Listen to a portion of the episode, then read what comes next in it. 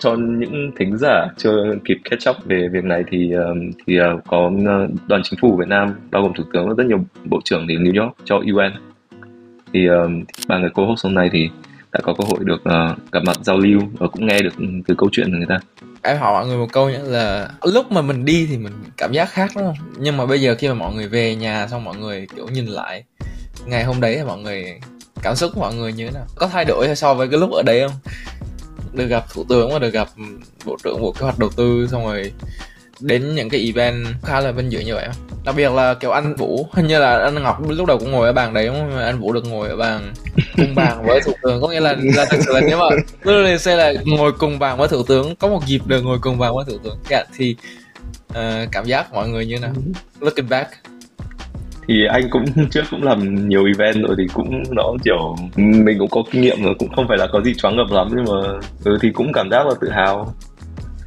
Trước giờ thì anh vẫn thấy là kiểu ví dụ mình ở bên này cũng không nắm bắt nhiều rõ về cái sự tình ở Việt Nam ấy. Kiểu mình gặp mình mới biết là người ta kiểu cuộc sống người ta bận hay thích như thế nào thấy nói đi hết gặp hết người này người kia mà mà vẫn đầy energy đúng không?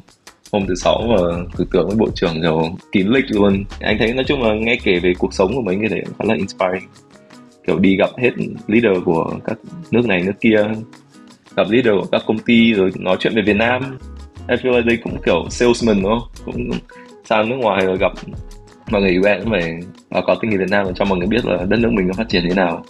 Mặc dù vẫn là còn nhiều khó khăn nhưng mà tất nhiên là người ngoài nhìn vào mình tất nhiên là phải thể hiện là là mình là kiểu một đất nước rất là kiểu có nhiều tiềm năng. Mình thấy cũng hay nói chung là mình học được rất là nhiều. Có có thể khi vào podcast thì chắc là anh em mình nói thêm nhưng mà so far thì anh thấy là rất là appreciate cái cơ hội được nói chung là với một người nước ngoài thì gặp được những nguyên thủ Việt Nam là điều rất là quý ấy. Thực ra là đúng đương, đương nhiên như anh Vũ nói là cũng khá là tự hào nhưng có một cái là cái mảng công việc của anh thì bọn anh cũng thường xuyên tiếp xúc với cả những cái người kiểu political leader nhưng mà có một cái là đương nhiên là vì mình là người Việt Nam, nên là đôi khi cảm giác sẽ khó gặp các lãnh đạo của Việt Nam hơn là lãnh đạo nước ngoài. Thì đương nhiên đây cũng là một cái cơ hội rất tốt để lắng nghe, để hiểu được là cái cái tình trong nước như thế nào, mọi người đang làm ra sao và cái định hướng sắp tới của Việt Nam như thế nào. Nhưng mà chính bản thân anh vì anh làm trong mảng này cũng hiểu là cái thông tin đấy mình cũng phải chất lọc tại vì bao giờ các người lãnh đạo một quốc gia thì họ sẽ có rất nhiều những cái agenda họ phải phải nói. Và không phải cái thông điệp nào cũng dành cho mình. Đấy thì mình quan tâm cái nào mình mình phải rất biết cách chắt lọc biết cách kết nối thì thì mình mới hiểu được. Thì thực ra cái buổi đấy mình nghe thì cũng cũng hiểu được một số có thông có một số thông tin thú vị. Là tí nữa có thể cùng ngồi chia sẻ với cả uh, khán thính giả ở đây. Dạ, yeah, thực ra là đây là lần đầu tiên em được gặp thủ tướng hay là bất kỳ vị nguyên thủ nào. To be honest là đây là lần đầu tiên em được gặp bất kỳ vị nguyên thủ quốc gia nào ấy. Đặc biệt là còn được lên TV nữa. Nên là em cảm thấy uh, thứ nhất là khi mà em vừa nghe các bác chia sẻ này kia em quan sát mọi người xung quanh, mọi người cư xử như thế nào, ánh mắt và cử chỉ của mọi người như nào khi ngồi cùng phòng với thủ tướng hoặc ngồi cùng bàn với thủ tướng? Mọi người quan tâm cái gì? Mọi người, động lực nào mọi người để mọi người nói ra những cái mọi người nói? Yeah, em em thấy khá là thú vị, đặc biệt là ví dụ như khi mà mình được chứng kiến tận nơi và được tự bản thân mình cảm nhận ấy em luôn luôn đặt câu hỏi là cái mục đích đằng sau của tất cả mọi thứ, mọi người đang làm là gì ấy? Là mọi người muốn cái gì? Từng người một trong phòng đấy muốn cái gì, muốn cái gì? Thì em suy nghĩ khá là nhiều thì lúc đó em không có cảm giác gì nhiều không có cảm xúc gì nhiều nhưng mà sau khi về lại sau khi xem ảnh và thì em nhận ra là ok thực ra là cái dịp đấy là một dịp rất là vinh dự vì là lần đầu tiên em được ở một cái cự ly gần như vậy với thủ tướng Việt Nam Um, anh cũng muốn um, give một cái shout out cho Bộ trưởng Bộ Kế Đầu tư Nguyễn Trí Dũng. Anh và Ngọc cũng đã có cơ hội gặp Bộ trưởng từ trước rồi. Mỗi lần mà Bộ trưởng qua New York, uh, qua bờ bờ đông, bờ Tây qua Mỹ thì đều dành thời gian để mà tiếp xúc giao lưu với các bạn trẻ trí thức ở nước ngoài uh, nói chung là tất nhiên là để mà bộ trưởng nhớ tên mình hay là nhớ các thứ thì cũng khó nhưng mà bộ trưởng tạo ra cơ hội cho mọi người được giao lưu qua cái ờ, NIC trung tâm đổi mới sáng tạo của bộ trưởng một cái dự án rất là hay mà đã establish được rất là nhiều năm rồi ấy. nhưng bây giờ khi mà ký cái deal hợp tác với Mỹ này thì mới bắt đầu thấy là cái suy nghĩ của bộ trưởng rất là xa từ hồi đấy, đúng không? Bây giờ mới là lúc mà những cái ngành trọng yếu trong công nghệ bắt đầu được giới lên và mọi người bắt đầu discuss về cái đấy với một cái tầm góc rất là lớn hơn, bởi vì nó là những cái ngành đã được đặt lên ở trong statement của Nhà Trắng luôn bây giờ mới là lúc mà bộ trưởng xem xem là ok, có những talent nào ở trong mạng lưới của mình để có thể giúp thì ví dụ như là hôm hôm đấy thì mình cũng đã nghe bác Cường Đỗ là được announce làm strategic advisor cho bộ trưởng.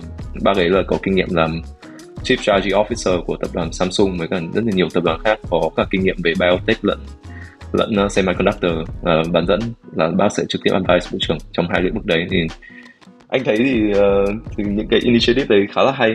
Thì thì um, trong podcast mình sẽ nói nói trên nhiều về mấy cái đấy. Anh nói bộ trưởng có có thể không nhớ mặt nhớ tên nhưng mà thực ra là em nghĩ là là có nhá. Tại vì thực ra là cái lúc mà ở phòng uh, dinner ấy có một lúc em em vô tình đứng bên cạnh bác bác ấy lúc mà xem cái sân khấu phát biểu ấy. Thì nhân bác ấy quay sang bác Chí Dũng ấy quay sang hỏi em là nhìn em tầm ba vài giây á xong bảo là mới à? Có nghĩa là là bác ấy biết thực ra là bác ấy có nhớ mặt của một vài người em nghĩ là một vài người bác ấy rất là kiểu friendly ấy, friendly hơn em nghĩ. Cách phát biểu của bác ấy cũng như là cách chia sẻ về những cái ngành của bác ấy thực ra là em một cái mà em nhận ra là bác ấy cũng biết khá là nhiều ấy. Nói chuyện với khá là nhiều người biết khá là nhiều về từng ngành một uh, và những cái initiative cũng như là những kế hoạch này kia xin phép được quote bộ trưởng ờ, một cái inspirational ờ, nói chung cho thính giả nếu mà. Giả sử sáng đi làm bộ trưởng cũng nói về kiểu vận mệnh Việt Nam với cả giới trẻ um, của Việt Nam là khi mà mỗi buổi sáng thức dậy nhé là ở châu Phi có con hiêu nó dậy nó cũng phải biết rằng là nó phải trở thành con chạy nhanh nhất trong trong rừng để nó không bị sư tử ăn thịt và đồng thời, buổi sáng hôm đấy, con sư tử cũng sáng dậy và nó cũng phải cố gắng trở thành con chạy nhanh nhất trong rừng để nó có thể ăn được con hiều chứ không là nó chết đói. Cả bên săn lẫn bên bị săn là đều phải nỗ lực và đều sáng dậy phải phải hành động và phải cố gắng để có thể sinh tồn. Nói chung là mình còn trẻ, mình có rất nhiều, kiểu, năng lượng, còn nhiều đáng lẽ ra mình phải có nhiều năng lượng hơn bộ trưởng ấy. Thì mình cũng phải cố gắng làm thế nào để có được những cái urgency bởi vì thực ra là mình có thể nói thêm trong podcast đúng không? Là về quỹ thời gian mà Việt Nam có để có thể thoát khỏi uh, bẫy thu nhập trung bình đúng không? Thì thực ra là những người trẻ nói chung là bộ trưởng chỉ muốn nói thêm cho cho những người như chúng mình là những người trẻ như chúng mình vẫn còn rất nhiều năng lượng và phải cố gắng được như thế chứ không thể nào mà đứng y ra được. Thực ra anh cũng chỉ định add on là nếu mà mọi người có cơ hội gặp các nguyên thủ quốc gia thì mọi người sẽ thấy là thực ra các bác rất là gần gũi. Nhưng mà đương nhiên là nếu mà gặp ở trong những cái sự kiện mà nó nghiêm túc hơn có có truyền hình có báo chí thì đương nhiên là lúc đấy mọi người sẽ bắt đầu thấy là à, các bác phải đọc theo ờ, một cái bài diễn văn nó có trước. Tại vì lúc đấy nó yêu cầu một cái tính chính xác nó rất là cao. Nhưng mà nếu mà mọi người có cơ hội gặp riêng thì thực ra đấy cũng là một cái cơ hội rất tuyệt vời tại vì mọi người sẽ nghe được những câu chuyện nó rất rất là chân thành.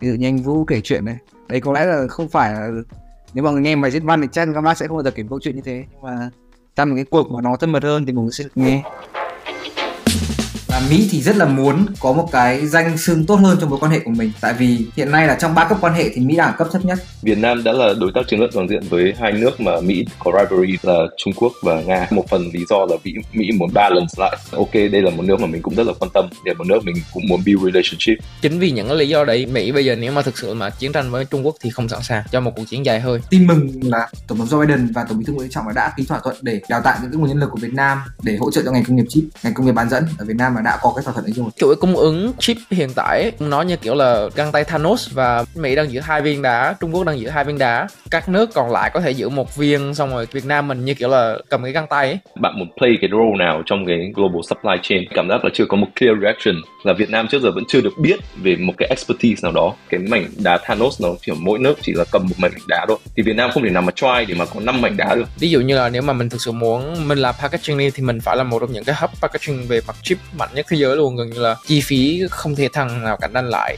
Supply chain ecosystem về mặt chip về mặt shipment về mặt bảo quản QC testing này kia gần như là top đầu trên thế giới về cái đấy luôn. Thì em nghĩ đây cũng sẽ là một cái thế mạnh. Để sản xuất được một con chip thì cần rất nhiều những cái tài nguyên khoáng sản quan trọng. Fun fact là Việt Nam là quốc gia có trữ lượng đất hiếm lớn thứ hai trên thế giới chỉ sau Trung Quốc.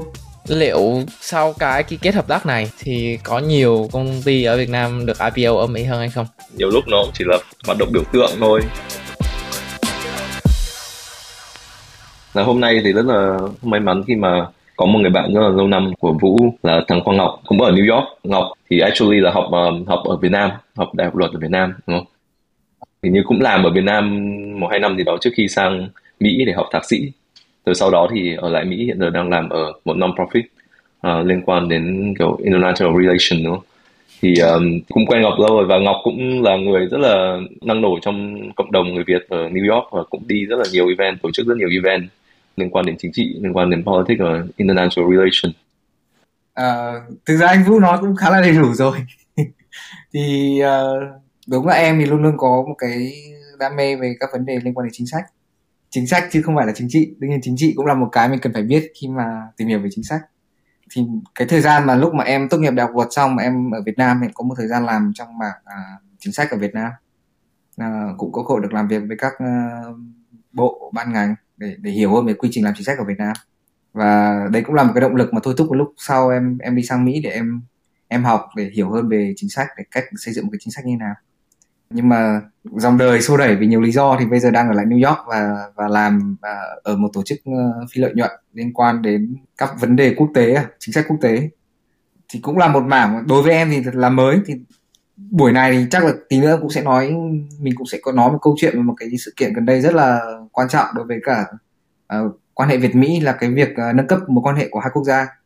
Thì nhân đây thì cũng chia sẻ luôn là là mình tham gia dưới tư cách là co-host. Nghĩa là mình chỉ là một observer mình chỉ là một người bình luận uh, về cái sự kiện này thôi chứ mình cũng không phải là chuyên gia mặc dù mình làm trong mảng này nhưng mà mình sẽ không tự nhận mình là chuyên gia. Thì và những thông tin mình nói thì khả năng cao là mình chỉ tốt hơn các bạn uh, nghe là vì mình làm trong mảng này mình có tiếp cận những nguồn thông tin khác nhau thì đôi khi có thể bạn sẽ có những thông tin thú vị nhưng mà mình sẽ cố gắng không đưa quá nhiều những cái quan điểm cá nhân hoặc là mọi người nếu mà có đoạn nào cá nhân thì mình cũng sẽ nói là đây là quan điểm cá nhân của mình chứ không phải là một uh, chuyên gia về lĩnh vực ờ, uh, quan hệ quốc tế đang đang bình luận về câu chuyện này cho các bạn thính giả mà chưa có dịp để theo dõi được tin tức thì là Việt Nam và Mỹ vừa nâng cấp lên mối quan hệ uh, đối tác chiến lược toàn diện là Comprehensive Strategic Partnership.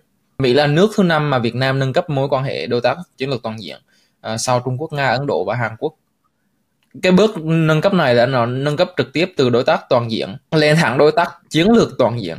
Có nghĩa là bình thường ấy thì nó sẽ là từ đối tác toàn diện lên đối tác chiến lược sau đấy mới lên là đối tác chiến lược toàn diện. Nhưng mà Việt Nam dịp này được được nâng tới tận hai cấp. Mỗi cấp như vậy thì thường là mất tầm 10 năm. Thì uh, đó cũng là một cái dịp em nghĩ là khá là thú vị để có thể nói cũng như là tìm hiểu thêm. Ngọc có thể kiểu biết tính giả overview về mối quan hệ Việt Mỹ từ hồi xưa và và về cái sự quan trọng của cái này, bởi vì thực ra là như chị nói là 10 năm, đúng không? Tức là 10 năm trước là mới nâng cấp lên đối tác toàn diện, đúng không?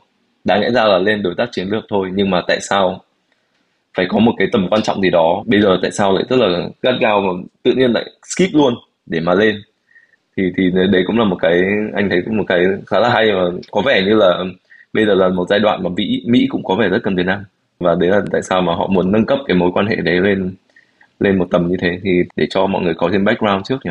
Về liên quan đến mối quan hệ Việt Mỹ thì thực ra là Mỹ là một đất nước có một cái lịch sử rất đặc biệt Việt Nam. Thực tế là chúng ta đã đi từ thù thành bạn thì năm 1975 thì Việt Nam đã chính thức giành độc lập nhưng mà Mỹ thì rời khỏi Việt Nam vào năm 1973 và có một cái câu chuyện lịch sử là ngay từ khi Việt Nam thống nhất đất nước đấy, vào năm 1975 thì Việt Nam đã có ý định bình thường hóa quan hệ với Mỹ rồi. Và thực ra tại thời điểm đó ấy, thì đã có một thời điểm mà Mỹ cũng có ý định bình thường hóa quan hệ Việt Nam sớm để có thể vượt ra khỏi cái nỗi đau thua cuộc của mình.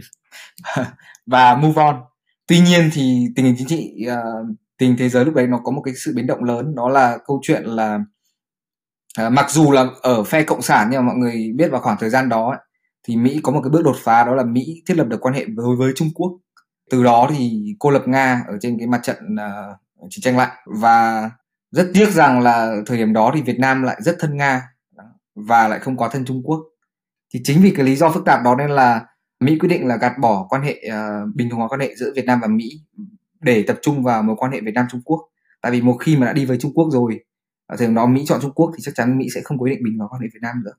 Thế nên là chúng ta đã lỡ mất cái cơ hội đấy và phải đến tận uh, năm 1995 thì Việt Nam và Mỹ mới chính thức bình vào quan hệ. Và tổng thống Mỹ đầu tiên uh, đến thăm Việt Nam thì phải chờ đến tận năm 2000 khi mà Bill Clinton thăm Việt Nam uh, dưới vai trò là tổng thống. Đến năm 2003 thì Việt Nam và Mỹ uh, nâng cấp quan hệ của mình lên một quan hệ đối tác toàn diện.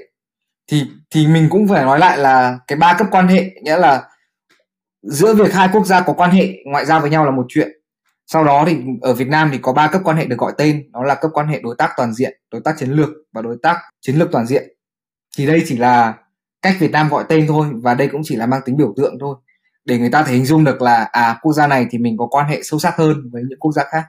Nhưng mà ở Việt Nam thì không hề có một cái văn bản nào nói rằng là thế nào gọi là đối tác chiến lược toàn diện thế nào gọi là đối tác toàn diện. Tuy nhiên thì nó vì nó có tính biểu tượng à, thế nên thì nữa mình mới nói là tại sao cái cái câu chuyện này nó lại quan trọng. Thì có một cái dấu mốc nữa để mình nhấn mạnh trong cái câu chuyện uh, mối quan hệ Việt Nam Mỹ vào năm 2015 ấy. Thì đó là lần đầu tiên là tổng bí thư uh, Nguyễn Phú Trọng được uh, đón tiếp tại Nhà Trắng nghĩa là đấy là lần đầu tiên có một tổng bí thư của Đảng Cộng sản Việt Nam được đón tiếp tại Nhà Trắng. Tại sao? Đây là mình cho rằng là một dấu mốc rất quan trọng. Tại vì trước đó trong quan hệ ngoại giao giữa Việt Nam và Mỹ thì mọi người cũng biết là Mỹ thì chưa bao giờ thích uh, các cái câu uh, chế độ cộng sản cả. Thì Mỹ luôn luôn đưa ra một cái rhetoric rằng là khi chúng tôi làm việc một quốc gia thì chúng tôi chỉ làm việc với uh, nhà nước chứ tôi tôi không làm việc với cả đảng chính trị của nhà nước đó. Thì càng ngày theo cái dòng lịch sử mối quan hệ Việt Nam và Mỹ thì vai trò uh, địa chính trị Việt Nam ngày càng trở nên quan trọng và năm 2015 là đầu tiên đánh dấu là Mỹ phải thay đổi lại cái góc nhìn phải đồng ý cái cái góc nhìn rằng là Đảng Cộng sản Việt Nam cũng là một cái tổ chức chính trị có vai trò quan trọng trong ờ, hệ thống chính trị Việt Nam và theo điều 4 của luật hiến pháp Việt Nam thì nghĩa là Đảng Cộng sản Việt Nam là cái uh, tổ chức chính trị mà lãnh đạo nhà nước và xã hội ở Việt Nam đúng không? Thì đây nó phản ánh là Mỹ cuối cùng đã tôn trọng cái thể chế chính trị của Việt Nam. Đấy. Và đó lý do nó dắt đến một cái cụ thể vào ngày à, 10 tháng 9 năm 2023 thì thì cái chuyến thăm vừa rồi của tổng thống Joe Biden đến Việt Nam là dưới lời mời của tổng bí thư Nguyễn Phú Trọng và cái cuộc ký kết để nâng cấp quan hệ giữa Việt Nam và Mỹ là cuộc kết giữa tổng bí thư Nguyễn Phú Trọng và tổng thống Joe Biden là nó là rất khác với thông lệ bình thường đáng nghe thông lệ bình thường là phải là người đứng đầu về mặt nhà nước Việt Nam là chủ tịch nước và người đứng đầu về mặt nhà nước của Mỹ là tổng thống Joe Biden. Nhưng đây là họ tôn trọng về chính trị Việt Nam. Thì người đứng đầu thực sự Việt Nam là tổng bí thư Nguyễn Phú Trọng. Và tổng thống Joe Biden là hai người đã ký cấp để nâng cấp quan hệ Việt Nam. Và như anh Vũ đã nói thì cái quan hệ này là nó là một sự bất ngờ. Nghĩa là ai cũng expect rằng là Việt Nam và Mỹ sẽ nâng cấp quan hệ uh, vào năm 2023 là đánh dấu kỷ niệm 10 năm nâng cấp quan hệ từ đối tác uh, toàn diện.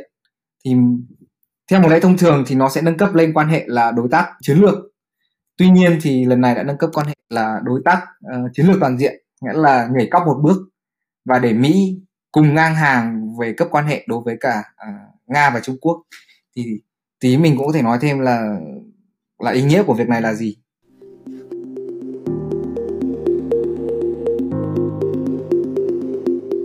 Trước khi nói về ý nghĩa của cái này thì đâu là lý do mà mọi người nghĩ là là Mỹ lại quyết định nâng cấp hai cấp đối với Việt Nam? Kiểu như là ký kết một cái hợp tác chiến lược toàn diện. Đối với em thì có thể gọi là vội hơn bình thường. Có là nó không phải là vội vàng tại vì đương nhiên những cái này thì mọi người vẫn sẽ phải evaluate rất là kỹ lưỡng rồi nhưng mà nó nó nó vội hơn so với cái standard bình thường hay là những cái mối quan hệ ngoại giao bình thường của Mỹ. Hay ừ. mọi người nghĩ lý do là lý do đằng sau thực sự là gì? Thực ra cũng chưa hẳn là vội mà thực ra là uh, nó có hai câu chuyện. Đây đúng đúng là là Mỹ thì rất là muốn có một cái danh xưng tốt hơn trong mối quan hệ của mình. Tại vì hiện nay là trong ba cấp quan hệ thì Mỹ là cấp thấp nhất. Mà rõ ràng là chúng ta biết là cái vai trò Việt Nam trong cái ờ, địa chính trị thế giới nó càng càng quan trọng. Thì ở đây chắc mọi người cũng thể đoán ra được là trong cái bối cảnh là sự cạnh tranh gắt cao giữa Mỹ và Trung Quốc thì cái việc là Mỹ có thể cân bằng quan hệ của Việt Nam với Trung Quốc nghĩa là lúc này Việt Nam coi Mỹ và Trung Quốc tạm thời đối với Mỹ nhìn thì là ngang hàng là một câu chuyện khá là quan trọng. Thì thì cái đấy là đối là một cái lý do mà mình nghĩ rằng là Mỹ muốn nâng cấp quan hệ lên một cái tên gọi mới. Tại vì thực ra này cái tên gọi này nó không phản ánh thực chất quan hệ.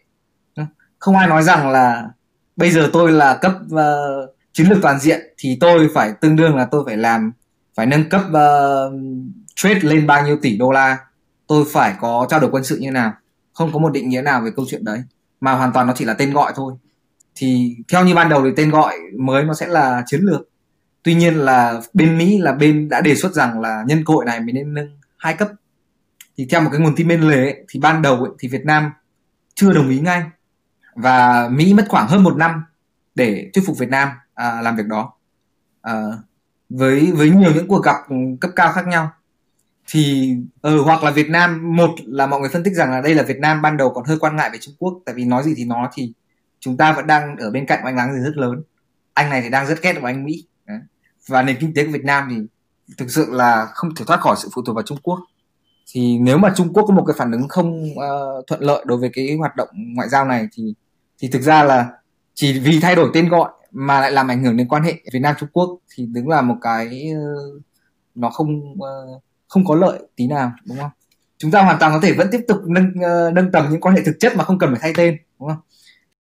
Như anh nói là khi mà anh có nhắc đến Trung Quốc ấy, thì em em tự hỏi là liệu chính vì cái mối quan hệ hay là chính vì cái conflict giữa giữa Mỹ và Trung Quốc nên là Mỹ mới vội vàng vội vàng nâng nâng nâng cấp cái mối quan hệ này lên? Bởi vì nhá tuần vừa rồi thì em có xem một cái panel của Onin Summit ấy. Trong cái panel đấy có một bác gọi là Graham Stephen thì bác ấy là bộ trưởng bộ quốc phòng Mỹ trong vòng 8 năm. Gần như là người người serve cái cái vị trí bộ trưởng bộ quốc phòng lâu nhất trong lịch sử nước Mỹ luôn. Thì bác ấy nói là ở thời điểm hiện tại, theo như đánh giá của bác ấy, đương nhiên là bác ấy bây giờ retire rồi, đúng không? Bác ấy không làm nữa. Bây giờ bác ấy chỉ là cố vấn thôi. Thì theo như đánh giá của bác ấy là Mỹ hiện tại, khi mà được hỏi là liệu Mỹ có sẵn sàng để chiến tranh với Trung Quốc hay không bởi vì về background cho mọi người khi à, lý do tại sao lại hỏi những cái câu hỏi rất là extreme ấy, tại vì bác ấy có một cái thesis và một cái analysis là trong suốt lịch sử của thế giới thì 12 lần trên 16 lần khi mà có một cái rising power là một có một cái sức mạnh quân sự nó đang đi lên nó đang phát triển thì gần như là 12 trên 16 lần là sẽ có xảy ra chiến tranh với cái nước mà đang ruling power là cái nước đang thống trị thế giới đối với cái thesis của bác ấy là cái cái tỷ lệ mà Mỹ và Trung Quốc có conflict và có chiến tranh hay là có xung đột rất là cao. Thì mọi người là đặt câu hỏi là vậy nếu mà thực sự cái chuyện đó xảy ra thì khả năng Mỹ có sẵn sàng đối với đối đối với chiến tranh Trung Quốc hay không? Thì bác ấy nói thẳng là bác ấy nghĩ là không sẵn sàng. Bởi vì là cái hệ thống sản xuất vũ khí của Mỹ ấy, trong vòng nhiều năm qua nó vô tình được đẩy cho private sector là được đẩy cho tư nhân hóa cái hệ thống đấy. Và như mọi người biết rồi mà khi mà tư nhân làm ấy, thì họ sẽ là rất là kiểu profit driven business, là họ rất tập trung vào lợi nhuận. Thì đâm ra là họ đã đẩy rất nhiều cái thành phần của vũ khí sản xuất sang Trung Quốc và các nước khác để cho nó rẻ hơn, đặc biệt là Trung Quốc. Đương nhiên là những cái công đoạn, những cái phần mà nó có công nghệ cao tối mật thì vẫn được sản xuất ở Mỹ. Nhưng mà những cái phần đơn giản và những cái phần mà không có bí mật quân sự này kia thì là được sản xuất ở Trung Quốc. Ví dụ như là chip đi. Chip bây giờ phần lớn đều được sản xuất ở Trung Quốc. Tại vì nó nó rẻ hơn rất là nhiều. Thì chính vì những cái lý do đấy mà bác ấy bảo là Mỹ bây giờ nếu mà thực sự mà chiến tranh với Trung Quốc thì không sẵn sàng cho một cuộc chiến dài hơi. Tuy nhiên là không nhất thiết là khi nào có xung đột và có tranh chấp thì phải sử dụng vũ lực. Và Mỹ vẫn có một cái chiến lược nó mạnh hơn Trung Quốc rất là nhiều. Là chiến lược đối tác trên toàn thế giới. Và Mỹ có vẻ như là đang thực sự đi theo cái đối tác đấy gần như là đi theo cái chiến lược đấy. Và đồng thời là xây dựng những cái nhà máy chip tái cấu trúc lại cái industrial uh, military industrial complex ở Mỹ. Và em nghĩ là trong cái thời gian mà Mỹ muốn mua cái thời gian để có thể tái cấu trúc được những cái đấy á là sẽ phải chi rất nhiều tiền để hợp tác với các nước xung quanh thế giới. Thì với em nhé cái thesis của em là chính vì cái lý do đấy nên Mỹ đang phải đẩy đẩy nhanh cái mối quan hệ và đẩy mạnh mối quan hệ đối với rất nhiều nước trên thế giới và đặc biệt là Việt Nam mình là một nước mà ở ngay cạnh Trung Quốc nữa. Anh nghĩ là Việt Nam về cái vị trí địa lý và về mối quan hệ với các nước thì thì nó cũng ở một cái vị trí rất là kiểu gọi là strategic ấy, với kiểu proximity với Trung Quốc. Có thể nói về existing relationship thì Việt Nam đã là đối tác chiến lược toàn diện với hai nước mà Mỹ có rivalry đúng không? Là Trung Quốc và Nga. Và actually là Mỹ còn ờ, sanction Nga bởi vì Ukraine war. Thì bây giờ chỉ muốn, với với cái souring relationship với hai quốc gia đấy thì anh cảm giác một phần lý do là Mỹ Mỹ muốn balance lại cái đấy về việc là, ok, đây là một nước mà mình cũng rất là quan tâm để một nước mình cũng muốn build relationship. Nhưng mà at the same time là là họ đang dành rất nhiều thời gian, ngay cả về mối quan hệ trade với những quốc gia mà mình muốn giảm cái influence của họ với với một đất nước như Việt Nam ví dụ như là Mỹ đang negotiate deal để để bán vũ khí cho cho Việt Nam chẳng hạn. Bởi vì Việt Nam là chờ vũ khí bán cho Nga bán cho Việt Nam rất là nhiều và vũ khí của Nga rất là rẻ. Nhà Mỹ đang rất là mặc dù như em nói là cái military industrial complex là, là rất là for profit driven đúng không? Và một đất nước như Việt Nam rất là nghèo. Thường thì chỉ afford như thế thôi nhưng mà Mỹ đang work out financial solution là cách để mà Việt Nam có thể trả cho việc mua máy bay máy bay của Mỹ thực ra một phần nó benefit theo kiểu là ok là giảm cái influence của của các cái nước mà rivalry của Mỹ đến Việt Nam. Thứ hai là establish những cái phần supply chain của của Mỹ ở một đất nước mà ở một cái vị thế, ở một cái vị trí cũng rất là strategic để có có thể counter Trung Quốc. Với cả một phần anh nghĩ là thực ra mọi người bảo 10 năm 10 năm là quá 10 năm là quá lâu để mà đợi một cái bước upgrade nữa, thì anh nghĩ là bây giờ cũng là trong một giai đoạn mà Mỹ cảm giác như là there's no turning point in in cái relationship giữa Mỹ và Nga và Trung Quốc. Anh cảm giác như thế thôi thì bây giờ là là lúc để mà bắt đầu focus on các nước khác và set up những cái supply chain và những cái quan hệ như thế để có thể set up for the next 10 years. Chứ đợi 10 năm nữa thì lúc đấy thì không không biết không biết là mối quan hệ của Việt Nam với Trung Quốc và Nga như thế nào thôi em em cũng chỉ muốn clarify một cái. Một là cái assumption của trí em đồng ý. Nghĩa là chắc chắn Trung Quốc là chiếm một cái phần trăm rất lớn trong lý do mà tại sao Mỹ muốn tăng cường quan hệ với Việt Nam. Đấy. nhưng mà chỉ muốn nhấn mạnh lại cái point là thực ra cái việc mà gọi tên này này, nó nó chỉ có ý nghĩa biểu tượng thôi. Khả năng cao là đang tuyên bố một cái gì đó thôi. Đấy. Cái quan hệ thực chất như thế nào ấy thì chúng ta phải chờ một thời gian nữa chúng ta mới nhìn được là cái quan hệ thực chất nó đã đến được cái tầm đấy chưa nó đã thực sự là sâu đến mức độ mà như chúng ta đã nghĩ hay chưa? Thì thực ra là tí nữa mình sẽ đi sâu vào hơn là thực tế là trong cái chuyến ờ, thăm lần này ấy, thì cũng đã có rất nhiều những cái deal mà nó đã được ký bên lề của cái ờ, cái việc nâng cấp quan hệ của Việt Nam và Mỹ rồi đấy. Nhưng mà để để biết được nó đã đủ sâu sắc chưa thì thì mình phải đào sâu hơn. Và câu chuyện thứ hai ấy, là Việt Nam có quan trọng với Mỹ không thực ra Việt Nam kể cả không có Trung Quốc thì Việt Nam vẫn quan trọng với Mỹ. Mình nói đơn giản mình nhìn đơn giản chẳng hạn là ở Đông Nam Á chẳng hạn. Là câu chuyện tại sao Mỹ quan tâm đến vấn đề Biển Đông ở Việt Nam? Tại vì phần lớn cái hàng hóa được uh, giao lưu ở trên biển ấy hiện nay nó đang đi qua khu vực Biển Đông và khu vực Ấn Độ Dương. Cái câu chuyện thứ hai ấy là trong các quốc gia Đông Nam Á thì Việt Nam có duy nhất nằm trong top 10 nước xuất khẩu đến Mỹ. À, về mặt uh, trade ấy. và cụ thể là Việt Nam thứ 8 thì mọi người có thể nhìn thấy là Việt Nam vẫn luôn luôn là một đối tác uh, quan trọng về mặt thương mại đối với Mỹ. Đấy. và nó lại càng quan trọng hơn khi mà mối quan hệ uh, giữa Mỹ và Trung Quốc nó xấu đi. Thì Mỹ bắt đầu phải chuyển dịch cái supply chain của mình ra khỏi Trung Quốc đúng không? Mỹ không muốn bị phụ thuộc vào quan hệ thương mại quá nhiều với Trung Quốc. Thì em cũng nhớ là mọi người đã cũng có một tập podcast và cũng nói về câu chuyện đấy rồi đúng không? Khi mà các công ty của Mỹ bắt đầu phải làm chiến lược là China cộng một đúng không? Hay là Mỹ bây giờ đang làm một câu chuyện là friendshoring. Thì naturally thì Việt Nam là một điểm đến rất thuận lợi vì mặt vị trí địa lý của Việt Nam vì uh, nhân công giá rẻ của Việt Nam và vì nhiều lý do khác nữa. Thì bây giờ việc mà có một mối quan hệ ấm hơn giữa Việt Nam và Mỹ thì cũng sẽ làm cho Mỹ làm những hoạt động thuận lợi hơn. Nhưng Việt Nam vốn đã quan trọng rồi Trung Quốc thì đẩy nhanh cái câu chuyện đấy hơn không? Mình nghĩ là trước khi mình uh, get into detail uh, về những cái deal ấy thì về mặt là vị thế của Việt Nam khi mà sang khi với các bạn bè quốc tế khi mà sang nước Mỹ bây giờ tức là không nói về deal hay là trade hay như thế nào đúng không? Chỉ cần nói về mặt ngoài thôi.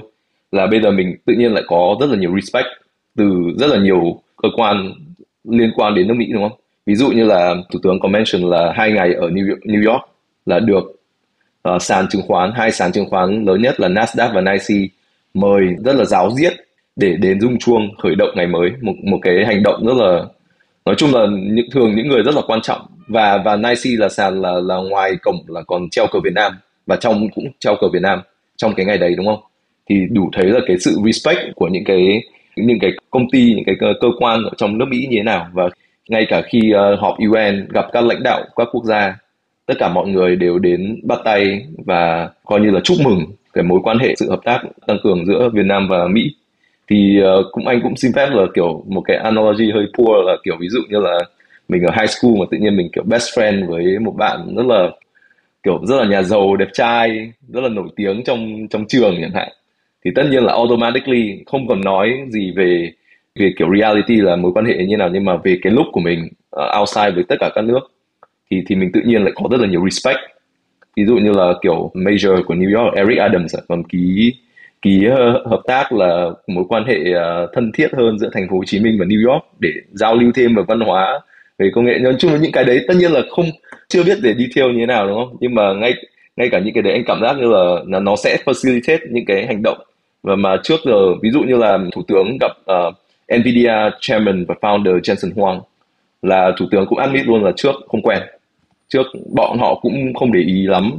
Thực ra là họ supply chain họ cũng đã work out rồi nó họ cũng chưa consider Việt Nam lắm. Nhưng mà lúc mà thủ tướng bảo là ok muốn gặp thì người ta cũng phải dành thời gian để mà gặp rất là niềm nở đúng không? Và dù như thế nào dù họ chưa nghĩ đến đấy chưa nghĩ đến việc set up factory ở Việt Nam chưa nghĩ đến việc include Việt Nam in supply chain hay như nào nhưng họ vẫn phải issue statement vẫn phải nói là we are considering đúng không? Là và họ sẽ cử người để mà đến thăm uh, đến thăm trong thời gian gần nhất. Thì anh nghĩ là là overall chưa nói gì về mặt các cái MOU em các cái điều ký thì thì nó là một cái điều rất là thuận lợi đối với nước đất nước mình rồi.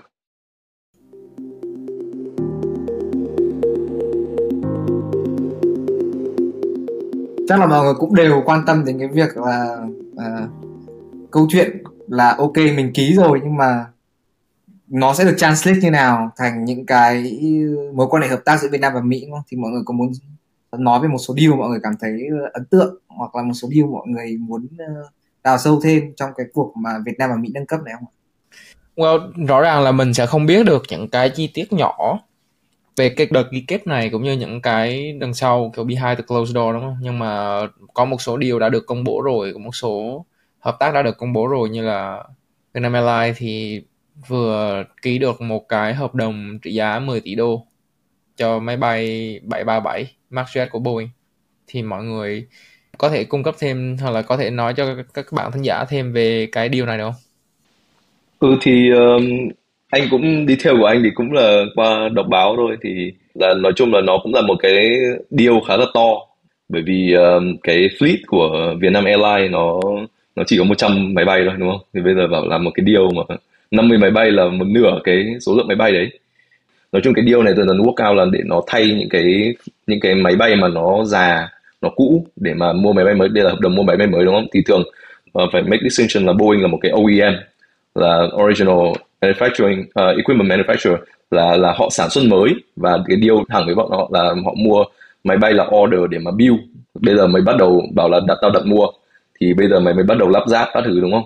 Thì um, thì một cái detail trong một cái điều ấy nữa là là cái production facility Q của Boeing đã at full capacity là đã đã có đặt hàng hết rồi cho đến tận cuối uh, cuối năm 2030 thì tức là cái điều này rất là long term uh, long term theo kiểu là tức là sẽ mua rất là nhiều nhưng mà nó không phải là mua mua luôn mà là dần dần nó sẽ sản xuất và sẽ bán với target là 50 và và cũng một một cái nốt nữa là về legality của cái này. In case là tính cả không biết là là thường khi mà các chính sách các cái nguyên thủ quốc gia đến thăm các nước họ cũng rất hay ký mấy cái thỏa thuận uh, gọi là memorandum of understanding.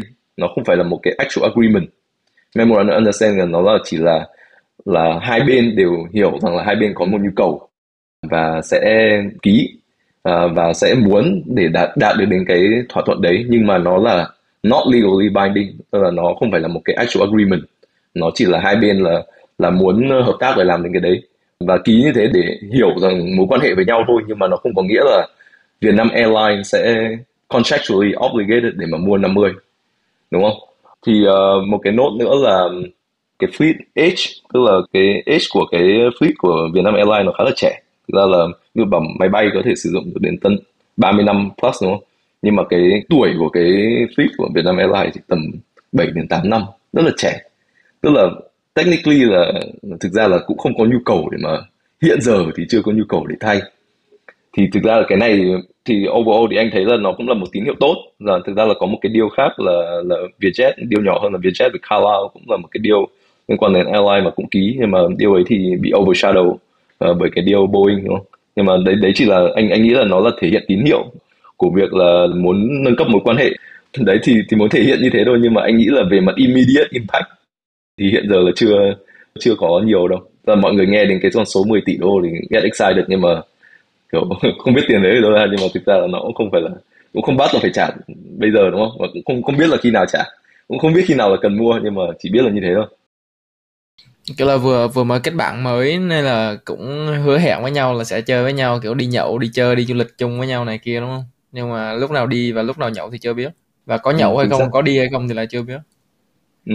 và nhậu lúc nào 10 năm sau mới đi nhậu thì, thì, thì chứ không phải là kiểu hai năm sau đâu kiểu tưởng tượng mấy cái equipment này kiểu rất là dài rất là long lasting chứ nó chứ kiểu ngay cả trong sản xuất cũng tốn rất nhiều nhiều thời gian ở hiện tại riêng về cái deal Boeing này thì như anh Vũ chia sẻ thì em cảm giác như là nó mang cái ý, ý nghĩa về mặt tinh thần ý nghĩa về mặt tinh thần cũng như là nhiều hơn là ý nghĩa về mặt thực sự là có một cái deal và có máy bay nó thực sự xảy ra trong thời gian ngắn tới. Nhưng mà anh Vũ nghĩ sao về cái việc thực ra là trong các cái mảng airline thực ra là cũng có một cái trade là mặc dù có một số bên rất lỗ nhưng mà lại rất thích đi mua máy bay. không biết là với một người làm ví dụ trong trường của Vietnam Airlines thì thôi sau Covid vừa rồi Vietnam Airlines mấy lần phải xin uh, chính phủ là phải trợ giá và mấy lần còn dọa là sắp phá sản rồi. Thế mà vẫn dám ký một cái deal gần 10 tỷ đô. Đấy. Thì không biết là đối với một người làm finance anh anh thấy là uh, tại sao lại có cái hành động như này? Hoàn toàn có thể không ký hoặc là ký một cái uh, với một cái trị giá thấp hơn nhưng mà lại ký một cái số lượng rất là lớn như này thì thì không biết là phải có cái câu chuyện finance gì đằng sau ở đây không? Anh nghĩ là nói chung là at a high level thì Vietnam Airlines nó cũng là một cái entity nó affiliate với government của Việt Nam. Nó thường thì nó sẽ không bị, nó không bị let fail, với cả nó có mối quan hệ rất là khăng khít với các cái ngân hàng cũng affiliate với chính phủ, đúng không? Thì technically họ cũng là sister company. Anh nghĩ là về việc financing là gần như là là cái risk khá là thấp nên là khi uh, có rất là nhiều financing method để mà để mà get creative uh, thường thì mấy cái airline này họ không nhất thiết là phải bảo mang tiếng là mình vận hành mấy cái máy bay đấy.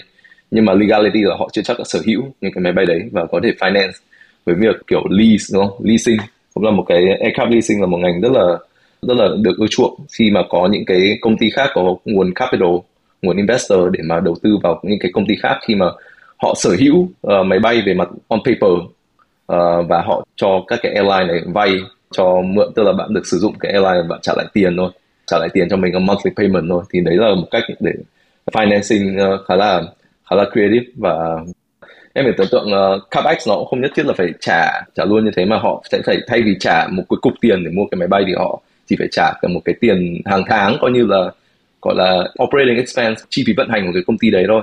Với cả thứ hai là cũng có thể là họ mua, nhưng mà ngọc có mention là có thể chế là sale leaseback đúng không? Là là họ mua nhưng mà họ hoàn toàn mua, nhưng mà họ bán lại cho một cái công ty account leasing khác. Rồi cái công ty đấy lại lại cho cho vay. Thì đấy cũng là một cái anh nghĩ là về cái risk, thì trước giờ thì thì cái airline industry nó risk lớn nhất là nó về về cái mặt travel, như kiểu travel demand, như kiểu covid là là cái lúc mà họ gần như là kiệt quệ và họ không họ phải kiểu suspend payment mà họ không trả được tiền để mà cho vay thuê máy bay ấy. Nhưng mà ngoài ra thì anh nghĩ là cái cái risk về về việc họ lỗ lỗ thì thực ra là lỗ theo kiểu uh, kế toán thôi nhưng mà nhưng mà nó không nhất thiết là phải là công ty cái lỗ là không có tiền để mà vận hành máy bay thì anh nghĩ là hoàn toàn là không đúng. Như anh nói là lỗ theo kiểu kế toán có nghĩa là lỗ trên lỗ lỗ trên sổ sách lỗ trên giấy tờ nhưng mà nó vẫn có cash flow để có thể duy trì được. Có nghĩa là nếu mà tổng hợp về mặt doanh thu trừ cho chi phí thì là nó nó lỗ nhưng mà những cái chi phí này đã có một phần nào đấy nó được tính luôn vào trong cái những cái máy bay mà họ phải thuê chưa? Ừ, anh nghĩ thế là cũng đúng bởi vì ví dụ như là bạn uh, mua một cái máy bay với với giá như thế thì bạn phải spread cái cost của cái máy bay đấy chi phí khấu hao đúng không? Ừ, thì cái chi phí khấu hao đó nó lớn đúng không? Đúng không? Thì nó nó không phải là tiền, cái đấy không phải là cash. Oh, nó chỉ là cái accounting concept thôi trong kế toán thì nó có doanh thu và nó có chi phí thì doanh thu trừ cho chi phí thì nó ra lời hoặc lỗ đúng không? Thì có thể là tại vì các cái doanh thu thì vẫn ở đấy doanh thu thì vẫn thu về hàng tháng tiền mọi người ừ. bay. Chi phí về mặt kế toán thì nó, nó lại có cái cái lượng khấu hao nó rất là lớn tại vì những cái máy bay này nó rất là đắt và nó phải chia ra thì tùy theo cái cơ chế kế toán mà các doanh nghiệp hàng không lựa chọn các doanh nghiệp airline lựa chọn. Thì đôi khi cái chi phí khấu hao ở những thời điểm đầu ấy nó rất là nặng và khi mà nó nặng ở những cái thời gian đầu thì đâm ra là trừ ra thì nó sẽ luôn luôn lỗ. Tuy nhiên mà cái dòng tiền cái cash flow của các của doanh nghiệp hàng không này nó vẫn được thu vào đúng không? Thì đôi ừ. khi nó lại không tệ như mọi người nghĩ. Ừ. với cả cái negotiating power của airline nó nó rất là đặc biệt ở chỗ là là họ không trả tiền thì thì cũng bên kia cũng chả làm được gì. Kiểu bên cho vay cũng không làm được gì hiểu kiểu mình đã thấy cái đấy về hồi covid đúng không? Họ không trả tiền và họ không bảo không có tiền. Và họ phải negotiate lại điều thì khi mà cái cục nợ ấy nó lớn quá thì cái burden nó thiên thiên về về lender hơn là thiên về airline industry.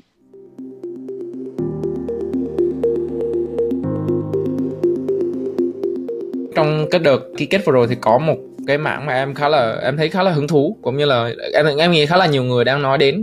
Và đây cũng là một trong những ngành đang rất là hot trên thị trường hiện nay là ngành chip ngành uh, bán dẫn. Công nghệ bán dẫn thì về ngành chip này thì đợt vừa rồi có ký một công ty gọi là Amcor mở một nhà máy ở Bắc Ninh vào tháng 10 năm nay với vốn đầu tư là 1,6 tỷ đô. À, ngoài ra thì như mọi người cũng có nói thì Nvidia có triển khai tìm hiểu để có thể hợp tác thử với các công ty như là FPT, Viettel hay là Vingroup trong các lĩnh vực như là AI, clouding, điện toán đám mây hay là công nghiệp xe và y tế. À, ngoài ra thì Biden cũng có ký một cái gọi là chip act thì là distribute rất là nhiều tiền trong vòng trong vòng vài năm tới. Đối với cái hệ thống uh, supply chain toàn cầu về mặt công nghệ bán dẫn mọi người nghĩ sao về cái ngành này? Và đặc biệt là liệu Việt Nam mình có phải là một cái nước và là một khu vực mà có thể hưởng lợi được khá là nhiều từ những cái sự phát triển trong ngành chip này không? Liệu Việt Nam mình nó có đủ tài nguyên và đủ cái từ mặt con người, nhân sự cho tới tài nguyên để có thể hưởng lợi nhiều nhất? Vào những cái sự hợp tác về ngành chip này hay không? Ừ, chỗ này cũng muốn chime in tại vì anh cũng rất quan tâm đến cái uh, câu chuyện uh, về ngành công nghiệp bán dẫn. Thì cụ thể ở đây thì nếu mà mọi người uh, quan tâm một tí về vấn đề uh, quan hệ quốc tế thì Mỹ hiện nay trong cái câu chính sách về Trung Quốc ấy, thì Mỹ hay sử dụng cái từ là de-risking và đối với cái uh, chính sách về việc uh, supply chain ấy, thì Mỹ hay có cái từ gọi là friend shoring thì cái này nó phản ánh hai cái câu chuyện đấy của Mỹ. Đó là uh, Mỹ hiện nay là đang uh, muốn là chuyển dịch dần cái chuỗi cung ứng của mình ra khỏi Trung Quốc. Và trong đó như Chí vừa nhắc tới lần trước thì uh, Mỹ nhận ra là mình khá là phụ thuộc vào Trung Quốc trong câu chuyện là chip. Mà rõ ràng mọi người biết là chip thì đóng vai trò rất quan trọng trong cái nền kinh tế hiện đại của chúng ta đối với cả công nghệ và cả quốc phòng. Đi hơi xa một tí nhưng mà sẽ vòng lại. Đó là bản thân Mỹ thì thì đã có một cái cấm vận nhẹ đối với Trung Quốc trong việc là cấm các công ty ờ, của Mỹ đầu tư vào cái công nghệ cao của Trung Quốc trong đó có công nghệ chip. Đấy. Ngược lại thì đáng buồn thay là để sản xuất được một con chip ý, thì cần rất nhiều những cái tài nguyên à, mà người ta gọi là những tài nguyên à, những khoáng sản quan trọng thì unfortunately là hầu hết các cái supply chain về critical minerals của trên toàn thế giới ấy, nó đang tập trung ở Trung Quốc. Đấy. Nó có những cái tài nguyên như là nickel, coban, lithium à, rồi đất hiếm rare earth đúng không? thì hầu hết những cái đấy thì Trung Quốc dominate. Hoàn toàn là cái khâu, khâu đầu của supply chain khâu đầu là khâu là mining uh, khâu processing là tập trung ở Trung Quốc rất là nhiều và Trung Quốc điều chỉnh top một uh, hầu hết là điều chỉnh top một khoảng đấy. Thì Việt Nam là một điểm đến rất tốt tại vì có một fun fact mà mọi người không biết ấy, thì ít nhất ví dụ trong uh, trong việc sản xuất chip chẳng hạn thì đất hiếm là một cái tài nguyên rất là quan trọng để sản xuất chip thì fun fact là Việt Nam là quốc gia có trữ lượng đất hiếm lớn thứ hai trên thế giới thì sau Trung Quốc đó là uh, đương nhiên Trung Quốc vẫn rất lớn Trung Quốc có trữ lượng đất hiếm uh, theo tính toán của Mỹ là khoảng 44 triệu tấn thì Việt Nam chỉ có 22 triệu tấn thôi thì là xếp thứ hai À, wow, thực ra thực ra nếu mà thế thì là nhiều chứ. Việt Nam mình bé đất bé hơn Trung Quốc rất là nhiều mà kiểu nó tận rare earth nó tận một nửa ấy, so với Trung Quốc ấy.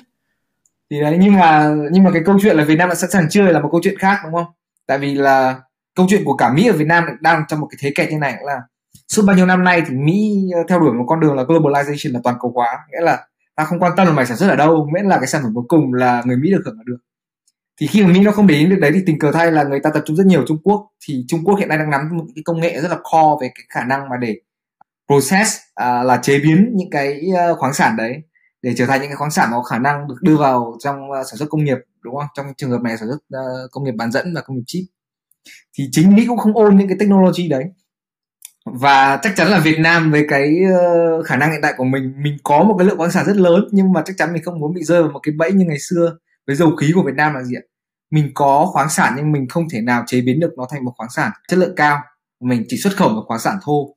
Thì nó là một cái rất đáng tiếc ở trong cái chuỗi supply chain thì một trong cái quan hệ của Mỹ Việt Nam uh, gần đây là Mỹ sẵn sàng là giúp Việt Nam là bỏ thêm tiền để cùng nhau là làm R&D và để để nâng cấp cái uh, cái khả năng chế biến khoáng sản của Việt Nam tốt hơn. Uh, thì cái đấy cũng là một cái mình đang rất trông chờ là hy vọng Việt Nam sẽ được hưởng lợi. Tại vì nói về ngành công nghiệp chip của Việt Nam thôi chẳng hạn thì unfortunately hiện nay ngành công nghiệp chip của Việt Nam nó dừng ở khâu cuối của cái ngành công nghiệp chip. Đó là ví dụ Intel chẳng hạn Việt Nam chỉ làm đúng ba công tác đó là lắp ráp là thử nghiệm và đóng gói. Chứ mình không hề nắm trong tay bất kỳ một cái công nghệ lõi nào về ngành công nghiệp chip cả.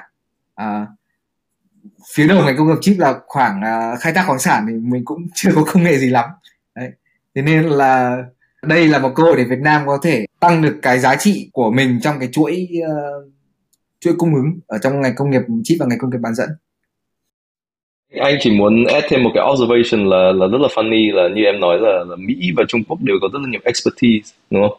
Về những cái mảng khác nhau đúng không? Thì thì Mỹ là chip design và Trung Quốc là về mặt processing mineral. Mà Việt Nam đều có quan hệ rất là tốt với hai nước đấy mà hiện giờ như thủ tướng đã mention rồi là hiện giờ bạn có thể cho tôi tiền nhưng mà bạn cái đấy là điều không đủ đúng không? là phải có chuyển giao công nghệ. Chứ làm sao mà bây giờ bạn cứ chứ cho tôi vay bạn cho tôi vay thì thực ra là bạn chỉ là nhà đầu tư thuần túy về mặt tiền nong, nhưng mà nếu mà bạn muốn build một cái mối quan hệ rất là tốt với tôi, thì sao lại không không có những cái hoạt động chuyển giao công nghệ mà bây giờ anh cảm giác như là có nói về cái supply chain của chip, đúng không là from design, mineral processing, rồi liên quan đến trong manufacturing như em nói là có cái fabrication là cái fab mà chủ yếu ở Đài Loan và cả hai là về packaging thì Việt Nam chỉ được làm những cái gọi là kiểu lower end activity của cái supply chain, đúng không? Thì hiện giờ không biết là suy nghĩ của mọi người như nào về cái việc làm thế nào để Việt Nam có thể trở thành một cái bigger part của cái supply chain. Khi mà bây giờ mình chỉ đang handle một cái phần rất nhỏ một phần là kiếm được ít tiền đúng không? Những cái value add activity liên quan như làm thế nào build được một cái pháp ở Việt Nam không? Hay là cái đấy chỉ là một cái suy nghĩ rất là viển vông? Nhưng, mà anh cảm giác như đấy mới là cái điều mà có thể giúp Việt Nam để mà leapfrog được chứ chứ những cái hoạt động lower value activity thì không đồng ý. Em nghĩ là cái đấy nó sẽ là một bức tranh đẹp nhất rồi, đúng không? Nhưng mà em cũng rất là thích cái mà anh Vũ point out ra trong cái cuộc trò chuyện với thủ tướng ấy. Đó, đấy cũng là một cái mà em nhớ, có nghĩa là bây giờ tiền các bạn cho vay gần như là chúng tôi không cần mặc dù chúng tôi nghèo nhưng mà, kiểu, cũng không cần vay tiền để làm gì ấy. Mà bây giờ muốn hợp tác sâu hơn thì phải chuyển giao công nghệ. Cái công nghệ là cái quan trọng nhất, thì cái đấy là một cái mà em rất là thích trong cái bài phát biểu của bác thủ tướng. Gọi là trao đổi thân mật chứ cũng không gọi là phát biểu nữa. Ờ, với anh em mình thôi chứ nước ngoài cũng chẳng nghe được mấy cái này đâu. Thì uh, đối với cái câu chuyện uh, chuỗi cung ứng của của chip hiện tại ấy, em đang hình dung nó như kiểu là găng tay Thanos. Và Mỹ đang giữ một vài viên đá. Mỹ đang giữ hai viên đá Trung Quốc đang giữ hai viên đá. Các nước còn lại có thể giữ một viên xong rồi kiểu Việt Nam mình như kiểu là đang cầm cái găng tay ấy. ý là Việt Nam mình chỉ có găng tay không không có đá có nghĩa là mình cũng không có cái công nghệ R&D để hai viên đá để sẵn, để gọi là những cái thiết kế, đúng không? Rất là tinh vi, cũng như là không có công nghệ máy luôn. Như là em anh Vũ có tìm hiểu trước là về TSMC cũng như là về những thằng như là sản xuất máy, đúng không? Mình không có công nghệ đấy, mà cái đấy là rất là bảo mật nhé công nghệ đấy rất là bảo mật. Có nghĩa là Trung Quốc nó cũng không có những cái đấy luôn. Trung Quốc thì nó lại có những cái viên đá riêng của tỉnh của nó là cả những cái công nghệ rất là tối mật về processing mineral. Chứ nói, em nghĩ là rare earth thì thực ra ở ở Mỹ nó cũng chẳng thiếu đâu nhưng mà Mỹ chắc là cũng có vấn đề tương tự về mặt processing R&D và uh, processing những cái tài nguyên đấy thôi. Thực ra để mà đòi được hai nước đấy chuyển nhau công nghệ hai hai cái viên đá đấy cho mình thì em nghĩ nó cũng không phải là bất khả thi. Nhưng mà với em thì nó cũng sẽ rất là khó tại vì em đang hình dung một cái bức tranh là ví dụ như một trong hai nước nó có được cái hai viên đá còn lại thì nó nó hoàn thành được cái găng tay Thanos trước thì nó nó sẽ mạnh hơn rất là nhiều tại vì bây giờ nó có thể tự sản xuất chip, nó đương nhiên nó độc lập về mặt chip. Nó có tài nguyên, cả hai nước đều có tài nguyên nhé cả hai nước bây giờ gần như là ngang ngửa nhau về mặt đấy. Thì bây giờ chỉ cần lấy được công nghệ của bên còn lại là gần như là finish. Đúng không? Yêu cầu có được cái công nghệ đấy thì em nghĩ sẽ hơi khó. Một point out ví dụ như là một cái mối quan hệ của Đài Loan và Trung Quốc, hồi trước là rất là nhiều người đã được US educated dưới chỉ thị của Mỹ và được học hỏi ở Mỹ và về Đài Loan để có thể thiết lập công ty như kiểu TSMC là là founder, là là một người đã được US educated và làm ở US trước khi về, đúng không? Thì một phần của chuyển giao công nghệ cũng liên quan đến talent cũng có thể là là những du học sinh, những người từ Việt Nam sang Mỹ, sang nước nào đó mà học được cái expertise của họ và bằng một cách nào đó mà mà phải có một cái incentive gì đó để mà họ willing để về Việt Nam nhưng mà chẳng lẽ anh không không có thông tin, anh không có detail, anh refuse to believe là ví dụ như Việt Nam là một nước rất có rất nhiều du học sinh ở Mỹ, đúng không? Chẳng lẽ lại không có một ai lại có đủ know how và không có không có một ai làm ở những công ty như thế để mà có thể về Việt Nam để có thể đóng góp? Tất nhiên là một người không thể biết được hết, nhưng mà nếu mà có một cái như như cũng có có được mention trong buổi là những cái thousand talent program của Trung Quốc là họ đài thọ những cái người có tài năng để về công hiến cho tổ quốc là có funding để start công ty và có tax incentive để start công ty thì chẳng lẽ lại không thể có được những cái talent hoặc không có những incentive như thế để những cái talent ở nước ngoài về Việt Nam để có thể facilitate cái chuyển giao công nghệ indirectly như thế đúng không? Theo nghĩ cái đấy nó nó cũng sẽ là một cái câu chuyện về budget nữa. Không, Trung Quốc thì rõ ràng là khi mà nền kinh tế nó nó lớn hơn thì cái budget của nó dành cho những cái program đấy nó lớn hơn rất là nhiều. Nghĩa là với em nhớ nó sẽ rất là nice khi mà mình nghe về những cái câu chuyện, về những cái program đấy, đúng không? Nhưng mà mình thực sự là mình không có cái số lượng số liệu về cái độ hiệu quả của những cái program đấy là bao nhiêu người về theo program đấy bây giờ đang thành công và tạo ra được nhiều giá trị về mặt chuyển giao công nghệ đối với Trung Quốc, đúng không? Rõ ràng là mình chỉ thấy được một cái ví dụ rất là cụ thể là TSMC mà TSMC ở Đài Loan và nó cũng chẳng phải là ở Trung Quốc nữa và Mỹ vẫn đang có sức ảnh hưởng nó lớn ở Đài Loan, đúng không? Thì trong cái phương diện của một người lập pháp và tạo ra những cái program như vậy và sử dụng tiền của chính phủ của nhà nước ấy. Em đang dự đoán thôi nhá là là là các bác sẽ phải nghiên cứu và luôn luôn đặt câu hỏi là liệu cái program đấy nó có hiệu quả hay không và mức độ hiệu quả của nó như nào thì mới triển khai được. Còn nếu không thì put the resource in, in different way to to work. Ờ, ở, đây anh, anh đang muốn ép hai ý để mọi người hình dung. Một ấy là câu chuyện là công nghệ thực ra là ở Mỹ và Trung Quốc có tài năng để làm được cái công nghệ mà phía bên kia đang có không? Em dự đoán là có, đúng không? Challenge của Mỹ và Trung Quốc đều có những challenge hàng đầu thế giới. Nhưng mà cả hai quốc gia này đang bị rơi vào một cái câu chuyện ấy là họ cần phải chuyển, diversify cái supply chain của họ cực kỳ nhanh vì cái bối cảnh quan hệ ờ, quốc tế giờ nó càng ngày càng xấu. Đấy. Nếu mà cho Mỹ thêm khoảng 7 năm 10 năm nữa, Mỹ hoàn toàn có thể R&D ra một cái công nghệ processing của mình. Mỹ biết điều đấy đó lý do vì sao Mỹ làm chip X? Thực ra Trung Quốc đã tự sản xuất được các chip của mình rồi. Và hiện nay là Trung Quốc đang bị Mỹ hơi cấm vận với những chip công nghệ cao và Trung Quốc đã đi trên con đường là tự sản xuất chip công nghệ cao của tao để không dựa vào uh, Mỹ. Thì quốc gia này nó đã có chính sách của nó rồi. Nhưng câu chuyện của Việt Nam nằm ở đây là ok nhưng mà trong cái khoảng thời gian transition đấy ấy, mày vẫn phải diversify supply chain ở ra nước khác. Đấy. Thì tao có thể giúp mày trong khoảng thời gian này tốt hơn nếu mày chỉ như anh Vũ nói nếu mày chỉ ra công nghệ cho tao đúng không? À, nếu mày đào tạo uh, đào tạo nhân lực là một cái ờ, mảng dài hạn và tin mừng là cái thứ hai định nói là tin mừng là tổng thống Joe Biden và tổng bí thư Nguyễn Trọng đã ký thỏa thuận để để đào tạo những cái nguồn nhân lực của Việt Nam để hỗ trợ cho ngành công nghiệp chip, ngành công nghiệp bán dẫn ở Việt Nam mà đã có cái thỏa thuận ấy rồi.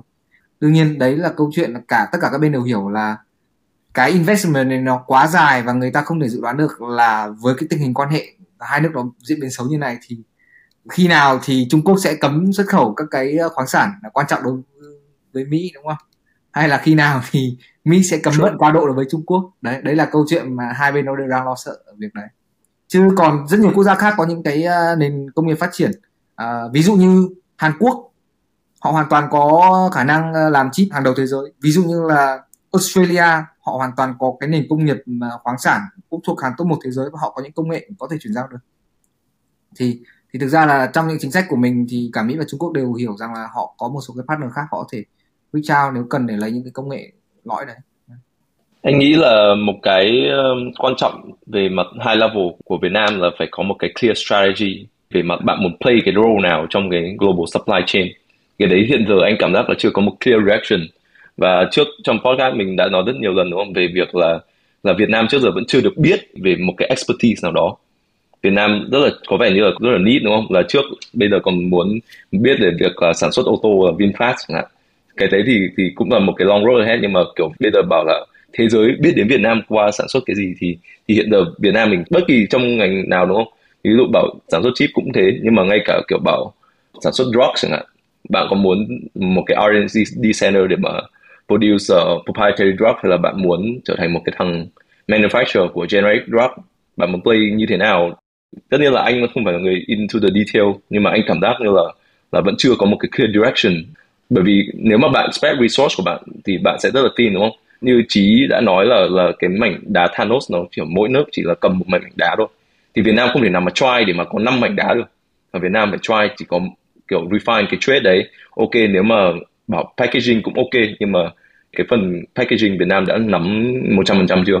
Việt Nam đã trở thành một cái critical part of packaging chưa? Thì cái đấy anh cũng chỉ muốn một cái observation của anh như thế em nghĩ là đúng.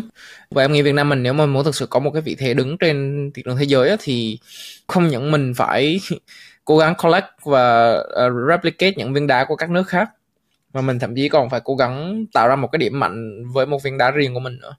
Ví dụ như là nếu mà mình thực sự muốn mình làm packaging đi thì mình phải là một trong những cái hub packaging về mặt chip mạnh nhất thế giới luôn gần như là chi phí không thể thằng nào cạnh tranh lại. Supply chain ecosystem về mặt chip về mặt shipment về mặt bảo quản QC testing này kia gần như là top đầu trên thế giới về cái đấy luôn, thì em nghĩ đây cũng sẽ là một cái thế mạnh. Rõ ràng là khi mà Việt Nam mình vừa bắt đầu làm, tại vì cái ngành chip này, to be honest thì cũng là một cái ngành mới thôi, nó không phải là ngành gì có lâu năm. Đặc biệt là trong cái quá trình packaging ở Việt Nam mình thì em nghĩ là nó vẫn sẽ có rất là nhiều room để grow, rất là nhiều cái khoảng trống để Việt Nam mình có thể vươn lên cạnh tranh cũng như là phát triển thêm, nghiên cứu và phát triển thêm về cái mặt về những cái công đoạn này. Rõ ràng là mình không phải là chuyên gia về về ngành chip đúng không? Mình không thể nào biết được là liệu cái room để improve cái quá trình, cái end stage này nó có nhiều hay không. Nhưng mà em nghĩ là sau khi em biết được cái việc là Việt Nam mình có rất nhiều cái rare earth element trong cái ngành chip và ở cái vị thế và với cái tình hình hiện tại, thì em nghĩ Việt Nam mình, cái ngành chip có thể là một trong những ngành mũi nhọn của Việt Nam mình trong nhiều năm tới nếu mà thực sự có cái chiến lược cụ thể rõ ràng và phát triển đúng hướng em chỉ muốn có một cái ờ, uh, counterpoint như này để để mình chú ý hơn nghĩa là ví dụ chẳng hạn Việt Nam đã nổi tiếng trên thị trường thế giới về hai ngành là dệt may và da giày đúng không? Là một công xưởng của thế giới. Nhưng mà em nghĩ là điều mà những cái nhà lãnh đạo và nhà lập pháp ở Việt Nam người ta đang chăn trở ấy nó là khi mà mình ở cái phía cuối của cái chuỗi cung ứng ấy là hiện mình rất add rất ít value vào cái chuỗi cung ứng đấy ấy, thì người ta hoàn toàn thể thay thế mình bất kỳ lúc nào đúng không? Ok nếu anh chỉ có thể làm được những cái gia công đơn giản về giống như kiểu là dệt may và da giày ấy thì ngày hôm nay nhân công Việt Nam rẻ thì tôi vẫn còn đầu tư Việt Nam. Việt Nam rất mạnh những công nghệ. Nhưng mà vì nó là những cái technology rất là đơn giản nó là những cái mà có khả năng bị thay thế. Tôi vẫn chạy sang những quốc gia khác có nhiều dân cư hơn như là Bangladesh như là Indonesia. Đó. Đó lý do tại sao mà em nghĩ là các ờ, nhà lãnh đạo Việt Nam chăn trở trong cái việc là làm thế nào để mình đi lên trong cái chuỗi cung ứng để mình uh, mình đúng vai trò quan trọng. Nhưng mà phải nhưng mà phải là một cái nơi mà nó có added value cao hơn. Chứ nếu mà mình chỉ dừng lại những nơi có added value thấp hơn thì thì mai sau mình sẽ không thoát khỏi cái bẫy như anh Vũ nói là bẫy nhập trung bình của mình là chắc là sẽ rất khó thoát khỏi. Thế nên là Việt Nam mới đặt hình tượng như Trung Quốc đúng không? Trung Quốc ngày xưa là công xưởng thế giới. Nhưng mà thần kỳ thay không? Có phải quốc gia nào cũng được như Trung Quốc khi mà bây giờ họ có khả năng tự ôn một cái technology để họ có thể ví dụ, sản xuất một con chip của riêng mình? Việt Nam có thể chưa được như Trung Quốc thì ít nhất cũng phải mua vác được mình trong cái chuỗi uh, phải nâng cấp được mình hơn trong cái chuỗi cung ứng chứ chứ không thể nào mãi ở cái đằng cuối cùng cái đuôi của nó được. Uh, một point về bẫy thu nhập trung bình anh đọc trên Wikipedia mình nói cho thính giả nghe là một báo cáo của Ngân hàng Thế giới cho thấy là rất là nhiều quốc gia đã đạt thu nhập trung bình từ năm 1960 là vẫn vẫn có thu nhập trung bình năm 2008 đúng không? Chỉ có 13 quốc gia thoát được bẫy thu nhập trung bình và châu Á thì chỉ có Nhật Bản, Hàn Quốc, Đài Loan, Hồng Kông và Singapore. Và gần hết các nước Mỹ Latin đều tất gần như tất cả là bẫy thu nhập trung bình hết. Nói chung là về mặt goal là Việt Nam muốn thoát khỏi cái bẫy đấy. Về mặt thời gian thì không thực ra là bảo cố gắng đến năm 20, 2045 là cái benchmark rồi kỷ niệm nước kỷ niệm 100 năm. Thực sự còn không nhiều thời gian như các chính trị gia đã nói. Có một cái mà em tò mò khi mà em nghe những cái đấy nhá và đấy là một trong những lý do mà em, lúc mà em ngồi nghe, em em cũng suy nghĩ nhiều, nó là tại sao lại có những cái mốc thời gian đấy? Liệu những cái mốc thời gian đấy nó chỉ là match với cái việc là kỷ niệm thành lập nước? Hay là những cái mốc thời gian đấy nó cũng match với cái cấu trúc dân số của Việt Nam hiện tại? Khi mà Việt Nam đang có lợi thế rất là lớn về về cấu trúc dân số vàng, có nghĩa là rõ ràng là sẽ không nói thẳng ra, đúng không? Nhưng mà có một cái mà em cũng đang thắc mắc là liệu cái benchmark đấy khi mà mọi người lại có cái cái sense of of urgent ấy, rất là vội vàng ấy, đối với những cái mốc thời gian đấy. Mà liên tục nhắc lại là không còn nhiều thời gian thì liệu đấy lý do là có phải là vì cấu trúc dân số Việt Nam mình hay không? Hay là nó chỉ đơn giản là một cái mốc thời gian mà được đặt ra chỉ để cố gắng kỷ niệm nó đúng với dịp kỷ niệm thành lập nước? Anh anh nghĩ một một phần như chỉ nói là dân số rất, rất là chính xác. 20 năm là lúc mà cái dân số working population đang retire. Và nếu mà theo đúng logic như các nước khác nếu mà không có produce nhiều nhiều dân số nữa thì thì nhiều nước như kiểu uh, như kiểu Nhật đúng không? Là vào population decline luôn. Và đây cũng là giai đoạn mà peak funding của Việt Nam khi mà Việt Nam get được rất nhiều bus get được rất nhiều capital. Và cái capital ấy nó not always gonna be there nó sẽ go to the next country that is gonna be the lower cost, đúng không? Thì lúc mà cái thu nhập Việt Nam bắt đầu tăng và dân cư bắt đầu đòi hỏi một cái thu nhập cao hơn, thì cái naturally những cái job mà bảo là làm quần áo các thứ, đúng không? Sản xuất quần áo nó sẽ chuyển sang nước khác. Đấy là lúc mà Việt Nam phải tự sản xuất được những cái high, higher value hơn để mà dân số có thể tiếp tục phát triển, chứ không phải là mình không thể assume được rằng là những cái factory ấy nó ở đây bây giờ và nó will always gonna be there. Nó sẽ move nó đã move từ China sang Việt Nam và Bangladesh rồi đúng không? Và nó sẽ tiếp tục move đến các nước khác khi mà dân số của họ bắt đầu trẻ hơn và demand wage thấp hơn.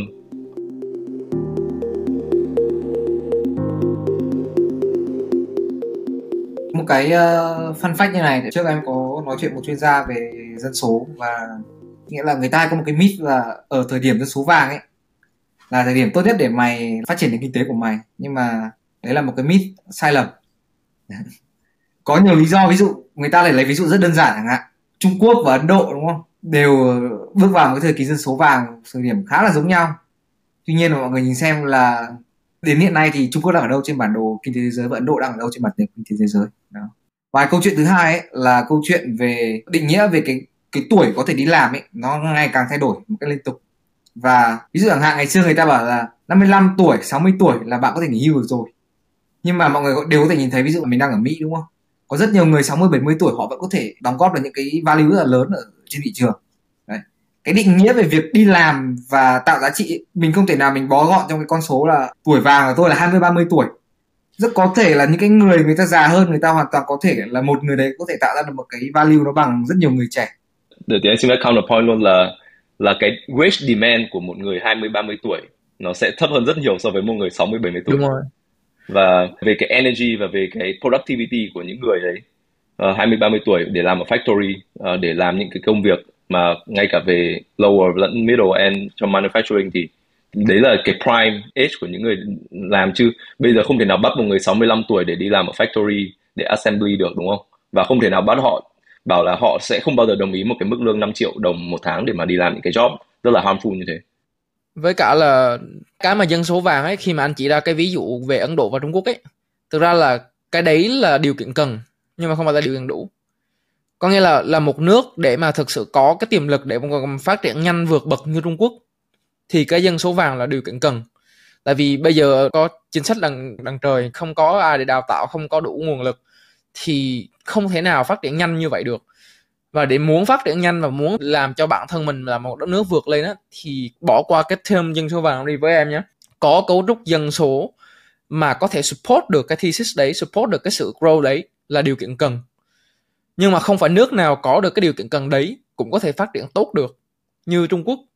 Tại vì nó chỉ là cần thôi nó nó không phải là điều kiện đủ. Đủ thì nó phải có là chiến lược phù hợp văn hóa nó phải uh, nhất quán thống nhất vấn đề của Ấn Độ mặc dù là con nguồn lực rất là lớn dân mọi người cũng rất là chịu khó học. Nhưng mà một cái vấn đề rất là lớn mà đã rất là nhiều người chỉ ra của Ấn Độ rồi là cái cấu trúc văn hóa của Ấn Độ quá phức tạp. Ngay cả trong một nước mà tới tận mấy trăm ngôn ngữ ngay cả cái ngôn ngữ nó còn không, không được thống nhất rồi rất nhiều cái tôn giáo nó extreme nó làm cho cái việc mà conflict trong nước nội ngay cả những cái xung đột ở ngay trong nước Ấn Độ nó đã đủ đau đầu rồi thậm chí là ngay cả khi mà mỗi văn hóa có một cái phong tục tập quán riêng, cái việc mà sản xuất ở large scale ấy, cái việc mà sản xuất hàng hóa ở large scale để để phục vụ cho người dân không, đôi khi nó đã phức tạp rồi thì em nghĩ là ngoài cái việc mà dân số vàng là điều kiện cần ấy, thì nó còn nhiều yếu tố nữa. Và Việt Nam mình, đương nhiên là cái chuyện mà mình có thể stretch out ra cái cái số lượng tuổi có thể đi làm ấy. Ví dụ như châu Âu bây giờ đúng không? Bây giờ khi mà cái tax burden khi ờ, bây giờ tiền thuế không đủ nữa trong khi những cái social welfare những cái phúc lợi xã hội bây giờ còn đang rất là nặng nề thì cách duy nhất mà chính phủ có thể làm là đề xuất kéo dài ra cái cái tuổi được nghỉ hưu và hậu quả là rất nhiều người xuống đường biểu tình. Thì cái việc mà chiến lược mà kéo dài cái tuổi phải đi làm ra ấy, thực ra cái đấy là một cái mà chính phủ có thể làm. Nhưng mà cái đấy nó cũng không nhất thiết là là một cái gì đấy với em là quá hay bởi vì bản chất của cái vấn đề đấy là chỉ là đang là kéo dài buy more time thôi. Ừ. để chính phủ có thể tìm ra cái nguồn uh, revenue để có thể sustain được những cái đấy. Tại vì chỉ cần kéo dài ra 2 năm được nghỉ hưu thì đồng nghĩa việc là gần như là được lợi thêm 3 năm. Tại vì thay vì mình phải trả cho người đó 2 năm bây giờ thì mình bắt những người đó đi làm thêm 2 năm nữa đúng không? Và mình được nhận ừ. thêm cái phần tax revenue này kia nữa Ờ, ở đây em em đồng ý với cả hai người về câu chuyện đấy nhưng mà đang muốn counterpoint nó cái chuyện là cái mục tiêu mình đặt ra liệu nó có liên quan đến câu chuyện dân số vàng hay không ấy thì mình không thể nào nghĩ như thế được đúng không? Tại vì mình mình nghĩ như thế là là thực ra là một cái tầm nhìn nó nó hơi ngắn. Tại vì hoàn toàn là cái câu chuyện quan trọng cuối cùng của mình ấy là nâng cái productivity của việc mình cần phải làm lên. À, các trong cái công việc của mình, mình phải nâng productivity lên. Liệu cái cấu trúc dân số đấy nó có match với cái deadline đang được đặt ra hay không? Nếu mà theo ý kiến của anh là không phải đi thì thì em tò mò xem thử là liệu nếu mà cấu trúc dân số không phải là cái lý do thực sự đằng sau cái deadline 20 năm, 23 năm. Đâu là lý do đằng sau cái deadline đấy? Hay là nó match với cái kỷ niệm nước rồi? Exactly. Đúng không? Mọi người nghĩ xem unfortunately là ờ, thế tại sao không phải là một số lẻ mà tại sao là kỷ niệm 100 năm? tại sao phải là 101 năm? Thì unfortunately là đối với mặt về mặt ờ, làm chính sách và chính trị thì những cái đấy nó nó có mang tính momentum để nó nó có một cái political boost để nó đẩy mạnh cái political will để, để làm một số hoạt động khác và thực ra cái câu chuyện mình cũng phải nói với nhau ngày xưa không biết mọi người nhớ không là ngày trước Việt Nam đặt một cái mục tiêu đến năm 2020 Việt Nam sẽ trở thành một nước công nghiệp phát triển gì đấy đúng không? We failed. It doesn't matter because that's a goal. It doesn't a, a political goal doesn't mean that it has to happen. Thế nên là ừ, đương nhiên là it's nice nếu mà mình align được với cả cái thời kỳ dân số đúng không? Nhưng mà anh nghĩ rằng kể cả những nhà làm chính sách người ta cũng không nghĩ rằng là đấy là một cái phải seriously ừ, để make sure là it happen mà cái chính sách thực tế nó phải phản ánh trên nhiều hơn những, những cái câu chuyện thực tế khác đấy thế nên là không không nên nói cái con số đấy nó là một cái gì đó kiểu đã được rất là well thought và đặt ra là it's nicely match everything uh, nó không phải như thế. Sure. Nhưng mà nó somehow là anh thấy resonate với anh bởi vì anh nghĩ anh em mình cũng match bởi vì bảo 23 năm nữa cũng là lúc mà anh em mình lúc đấy là kiểu tail end of our career đúng không?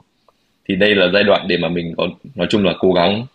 Thì maybe là nó cũng có một cái rhetoric là có lý do là họ muốn inspire cái younger population thôi.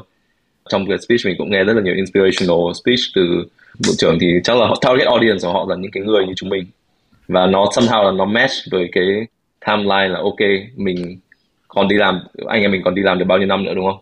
Bây giờ là 30 tuổi 20 tuổi, đi làm được tầm 30 30 năm nữa là đấy thì là, đây là giai đoạn để mà mình có thể cố gắng để mà contribute cho tổ quốc. Thì cũng có thể là có một cái, anh nghĩ là cũng sẽ có lý do, nhưng mà như như ngọc nói thì nó không phải là scientific theo kiểu là ở nhất thiết tại sao lại phải năm 2045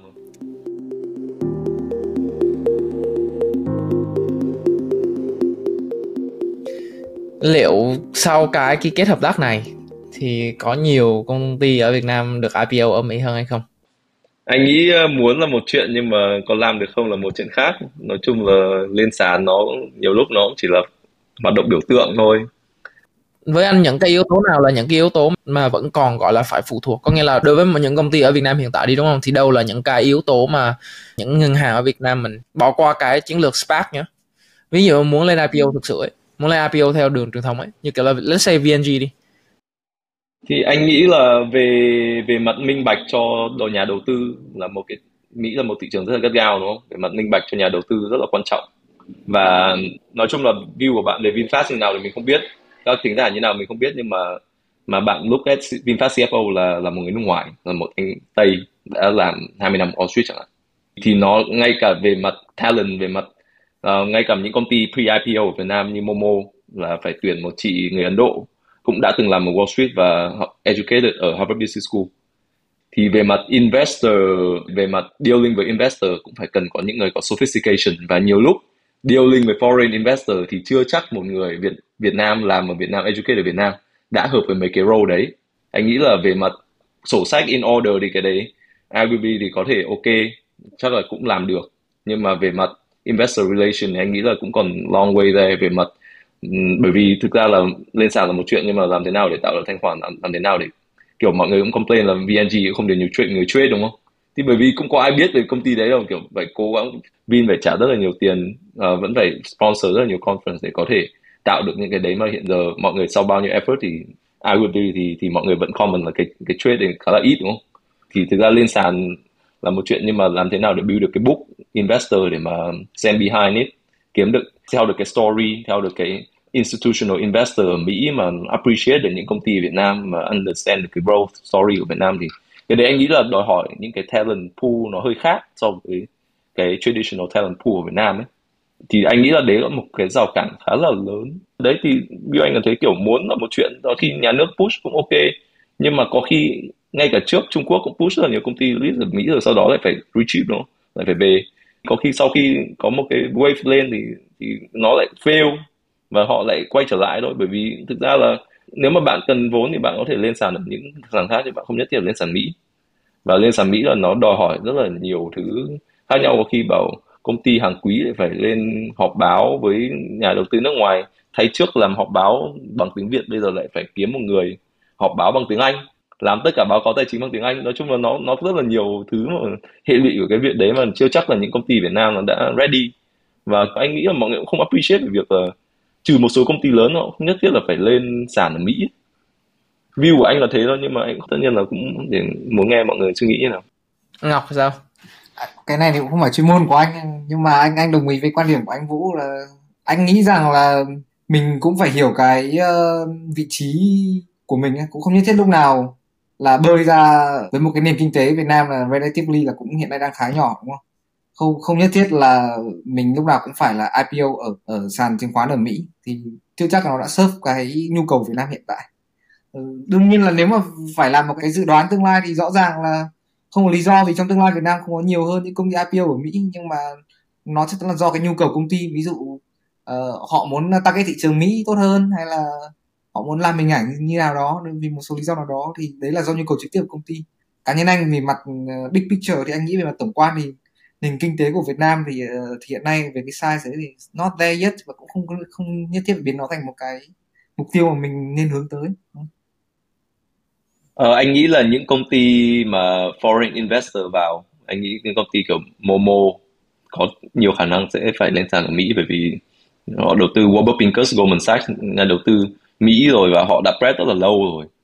Và họ đã prep được uh, ờ, CFO của họ cũng đã có đủ kinh nghiệm để để làm những cái đấy rồi thì anh nghĩ lên được. Nhưng mà đây những công ty như Momo thì không phải là công ty nào cũng được như công ty đấy. Hy vọng là yeah em em nghĩ cũng không phải là bất khả thi để có thể nhìn về một ngày là Momo có thể được lên sàn là một trong những công ty Việt Nam lên sàn ở Mỹ. Nghĩ là với việc họ tuyển CFO như thế thì intention của họ là lên sàn ở Mỹ thường CFO nó có nhiều role khác nhau, thường có thể bạn focus vào sổ sách, đúng không? Cũng có thể là focus, cái đấy cũng là rất là quan trọng. Muốn make một point trước là không một ai là toàn năng. Thì bạn phải kiếm một người mà có một cái expertise mà hợp với goal của công ty bạn, đúng không? Ví dụ như là bạn sổ sách làm rất là tốt rồi, thì khi CFO của bạn không nhất thiết phải làm sổ sách tốt CFO của bạn lại làm về investor tốt, làm về storytelling, làm về strategy tốt, đúng không? Ví dụ như là một người rất là vĩ mô chẳng hạn, kiểu, ok tao sẽ mở thị trường này thị trường kia đây là cách để tao làm thế có khi những cái công ty mà lên sàn ở Mỹ nó cần những cái người như thế hơn là những người mà kiểu sổ sách uh, kiểu bình thường và nhiều người mà kiểu relate được với investor hơn thì anh nghĩ là như kiểu profile của cái chị đấy là là là hợp với kiểu đấy hơn là việc lên sàn ở Việt Nam. Ừ. Thế em tò mò nhá thế nếu nếu mà nói như thế thì anh anh Vũ hiện tại đang thế mạnh của anh Vũ là là sổ sách hay là hay là investor relation hay là gì? Anh anh nghĩ thế mạnh của anh là hiểu về những cái ở thị trường Mỹ mà người Việt Nam không hiểu. Anh ừ. nghĩ là anh cũng đã có cơ hội được uh, tiếp xúc với CEO và founder của Momo là anh Tường, chat ừ. one on one với với anh Tường và head of growth của uh, mặt P2P của Momo thì cái knowledge transfer anh nghĩ là là họ rất curious về về những cái kinh nghiệm và và cái thị trường cách vận hành và cái consumer perception ở Mỹ thì anh nghĩ là cái đấy cũng là một cái mảng khá là hay cho những cái bạn mà đang ở Mỹ mà consider về Việt Nam là là những cái knowledge của bạn học ở học ở Mỹ và những cái tìm hiểu của bạn ở Mỹ thì chưa chắc đã là, chưa chắc đã là phí ấy. bởi vì người Việt Nam một khi họ cũng muốn, chưa chưa chắc nó đã translate hết. Tất nhiên là đang còn nói những cái gì làm ở Mỹ làm được, chưa chắc làm ở Việt Nam. Nhưng mà người Việt Nam, người đang ở Việt Nam sẽ thiếu những cái perspective của người ở Mỹ. Và cái perspective đấy thực ra cũng có thể rất là quan trọng, đúng không? Thứ hai là và anh nghĩ là về kinh nghiệm dealing với investor storytelling, anh nghĩ là cái đấy cũng là một cái mà người Việt Nam thiếu. Thì anh nghĩ là cái mảng đấy anh có thể có competitive edge. Còn về mặt sổ sách thì thực ra là tất nhiên là mình không, chưa bao giờ làm sổ sách ở Việt Nam thì mình không thể nào biết được. Mình chỉ biết bare minimum thôi, đúng không? Nhưng mà mình phải ít ra phải có understanding đó là basic understanding. Thứ hai là là biết được cái gì đang not going well. Mấy cái đấy cũng, anh nghĩ là về mặt quản lý tài chính cũng khá là quan trọng. Tập vừa rồi của on on in podcast ấy Ờ, uh, Chamat có nói một cái mà khá là thú vị em em cũng muốn hỏi ý kiến của anh luôn. Tiện đang nhắc về IPO. Thì là Chamath bảo là cái model IPO model ở Mỹ nó đang hơi bị broken một xíu so với châu Âu. Có nghĩa là ở, ở các nước châu Âu hay là ở các nước các sàn chứng khoán khác ấy. Thì khi mà một công ty muốn IPO thì thường là đã, đang muốn bán đang muốn bán hoặc raise từ khoảng 15 cho tới 20% equity của công ty. Thì đầu tiên là các công ty đấy sẽ đến các hedge fund các quỹ đầu tư hỏi để xem các quỹ đấy nó có muốn bác, có muốn anchor hay không ấy. Thì khi mà các quỹ hedge fund và các quỹ lớn nó big capital, người ta muốn anchor cái cái đợt IPO đấy, thì các quỹ đấy sẽ nắm một phần và sẽ bán ra thị trường IPO một phần. Và sau khi bán ra như vậy thì nhờ các quỹ đây nắm giữ thì nó mới giữ được thanh khoản, nó cũng như là giá nó cũng không bị biến động quá nhiều các thứ. Tại vì các quỹ đấy là các quỹ cũng là liquid strategy ấy, chứ nó không phải là kiểu bán xong kiểu lock up. Đương nhiên là khi mà các quỹ đã tham gia nó cũng bị cái lock up period 6 tháng như nhân viên. Nếu mà muốn tham gia những cái IPO đấy nhưng mà đấy là cái mô hình IPO ở châu Âu. Còn đối với ở Mỹ thì nó thay đổi cái rules nó thay đổi khá là nhiều và đâm ra chính vì những cái luật thay đổi đó so với cái cái model truyền thống đấy nó mới sinh ra những cái model như là SPAC. tại vì Chamat á chính vì ông ấy nhận ra cái lỗ hổng của cái việc mà thay đổi rules đấy ông ấy mới xin ông ấy mới làm cho cái Spark đó nó trỗi lại một thời gian ấy. À, nhưng mà đâm ra là nó vẫn là một cái không hiệu quả. Cũng như là cái số lượng requirement về cái việc số lượng equity mà phải lên sàn trong ngày IPO ở Mỹ nó vẫn đang rất là thấp thì anh nghĩ như thế nào về về cái đấy và anh có thông tin nào để giải thích rõ hơn cho em và các bạn hơn về cái sự khác nhau giữa hai thị trường IPO đấy nếu mà một công ty em muốn IPO ở ở châu Âu và một công ty muốn IPO ở Mỹ thì cái yêu cầu về cái sự góp mặt của các hedge fund cũng như là phải có anchor backup một phần rất là lớn khoảng 10 10% equity nó có significant đối với cái việc cái sự thành công của một thương vụ IPO Ờ, anh không biết sự khác nhau à, sorry anh không phải IPO banker anh không không biết sự khác nhau giữa European với cả American style nó khác như thế nào nhưng mà anh anh nghĩ là vẫn phải có người uh, dù gì thì watch something watch vẫn phải có người hold the bag. Nhất là trong những cái thị trường như là Mỹ thì cái trading uh, phần phần lớn um, cái price movement ấy ví dụ như công ty của anh ấy là nó phụ thuộc rất là nhiều vào institutional investor. Ừ. và mỗi earning call là bọn anh phải gọi cho rất kiểu con số là 100 nhưng mà kiểu phải gọi rất là nhiều investor đúng không? Phải gọi cho rất nhiều investor để mà assure cái story và họ không bán. Bởi vì em tưởng tượng là nếu mà sau một cái earnings call nếu mà institutional investor nó họ lose faith ấy thì họ bán hết là gần như là nó sẽ không có price support cho cái stock đấy. Và nó sẽ ảnh hưởng rất là bad đến cái perception. Nói chung là là phần lớn là phải có, thường là mấy cái support của cái stock price sẽ thường phụ thuộc vào nhiều vào cái institutional investor. Đấy rất là quan trọng. Retail thì cũng chiếm một phần. Nhưng mà anh nghĩ là cái sự khác biệt giữa institutional và retail ấy là institutional là những người study cái sector 24/7 và nếu mà họ keep cái blessing đấy thì thường là nó nó kiểu qua được rất là nhiều rào cản đúng không? Thì là nó sẽ give được cái stamp of approval cho những công ty. Và như anh cũng nói nói tập trước là là VNG là cái đấy là cái rào cản lớn nhất của VNG khi mà họ phải thực ra là VinFast đã không làm được điều đó. Và VNG bây giờ phải cố gắng để mà làm được là là convince những cái institutional investor là họ có thể hold. Bởi vì bạn phải commit để mà cầm cái stock đấy. Uh, và phải có lý do đúng không? Ví dụ như là bảo bạn vào cái stock này và họ tự nhiên mất 15% value. Rất là normal đúng không? Nhưng mà cái lý do gì để mà thế bây giờ ví dụ lỗ luôn rồi thì tại sao họ lại không bán luôn đi để mà bù lỗ đúng không? Thì tất nhiên là phải có một cái người nào đó trong công ty để mà assure với investor là là đây là tức là không có gì thay đổi fundamental thì công ty đây chỉ là cái market thôi. Thì tức là mấy cái skill ấy cũng rất là quan trọng trong investigation tức là cũng khá là quan trọng trong trong việc vận ừ. hành công ty nó Uh, có nghĩa là đối với cái investor relation là ngoài những cái earning call mà làm public thì thực ra là mục đích của những cái đấy phần lớn là để dành cho retail. Còn ngoài ra những cái cuộc public earning call đấy thì team finance và investor relation phải gọi điện trực tiếp cho các institutional investor nữa để assure that the relation và có private session với investor. Ra mm, earnings call nó chỉ là một cái event mà anh em mình vào thôi. Nhưng mà trước earnings call là sẽ có những cái session riêng với với institution và các cái investor lớn cổ đông lớn và họ sẽ hỏi detail hơn rất là nhiều với ờ, nếu nếu mà cái đấy diễn ra trước public call thì nó có bị uh, tạo ra cái information asymmetry và yeah. oh. ừ, nhưng mà phải prep họ trước bởi vì không thể nào mà surprise những cái cổ đông lớn về mặt là tự nhiên ô có một cái story big story change mà họ không biết trong cái ngày mà rất là hectic được nhưng mà nó thường là nó sẽ happen during the same day thôi. Tức là ví dụ như bảo earnings call là kiểu 5 giờ đúng không? Thì có thể là họ sẽ làm cái session đấy right after thường là right after cái earnings call. Và và những cái đấy hoặc là uh, before thì nó nó behind closed door thôi. Những cái investor education đấy. Nhưng mà nó nó sẽ không có nhiều uh, asymmetry đâu nhưng mà chắc chắn là phải có được cái chứ nếu không là stock happen to our stock too nhưng mà nó nó sẽ thăng like a rock nếu mà cái story nó change significantly. I see. Interesting. Interesting.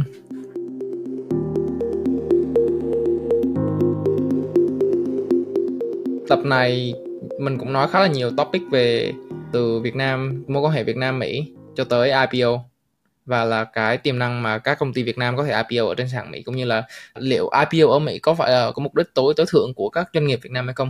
Và nó có thực sự cần thiết hay không để mà việc các doanh nghiệp Việt Nam mình sử dụng cái nguồn lực cũng như là cái tài nguyên của của công ty để có thể cố gắng IPO ở Mỹ hay không?